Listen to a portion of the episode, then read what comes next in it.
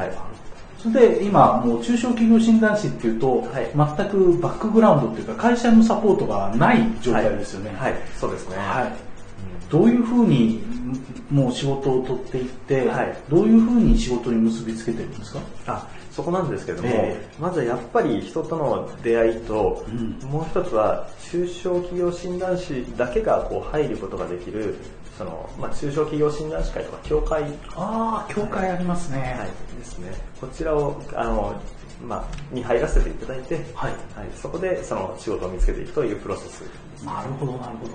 あの、ということは会社よりももっと大きいバックグラウンドがあるあ考えられるわけですよね。そうですね。あの例えばその今中小企業診断士の協会なんですけども、一部こうあの社一般その社団法人化したまあ法人化したところええというのがあるんですね。ええええはいそういうところにはこうもうウェルカムでこう入ってくださいっていうような形で。それはラッキーですよね。そうですね、はいそれもそのたまたま去年のえー1月ぐらいに発足した。ちょっと独立するのとタイミングが合ってたわけですよね。そうですね。まあ、これ、幸運を呼び込んでいる秘訣っていうのがあると思うんですけど、はい大場さんの幸運を呼び込む秘訣みたいなのってどういうことなんですか、あんまりこう呼び込めてるかどうかっていうのは、まあ、あるんですけども、あの、まずは、えー自分が、自分だけ一人では絶対できない範囲があるっていうのうんをしっかり理解しているっていうのはありますね。それありますよね。自分でできないなっていうのは。はい。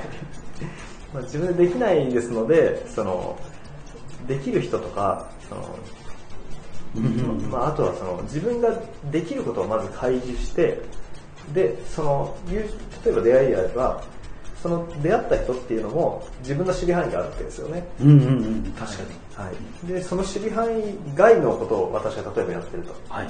ある人はその、まあ、組織の改善をやってる、あの、経営コンサルタントで、私が、はい、私がシステムの業務改善を主に対対応する人というふうになると、こう、まあ、シナジーと言いますか、両方でマッチングして大きな仕事になるっていうことですよね。そうですね。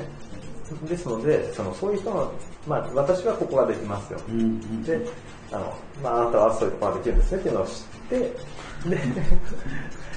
ほんなるほんほどな。あー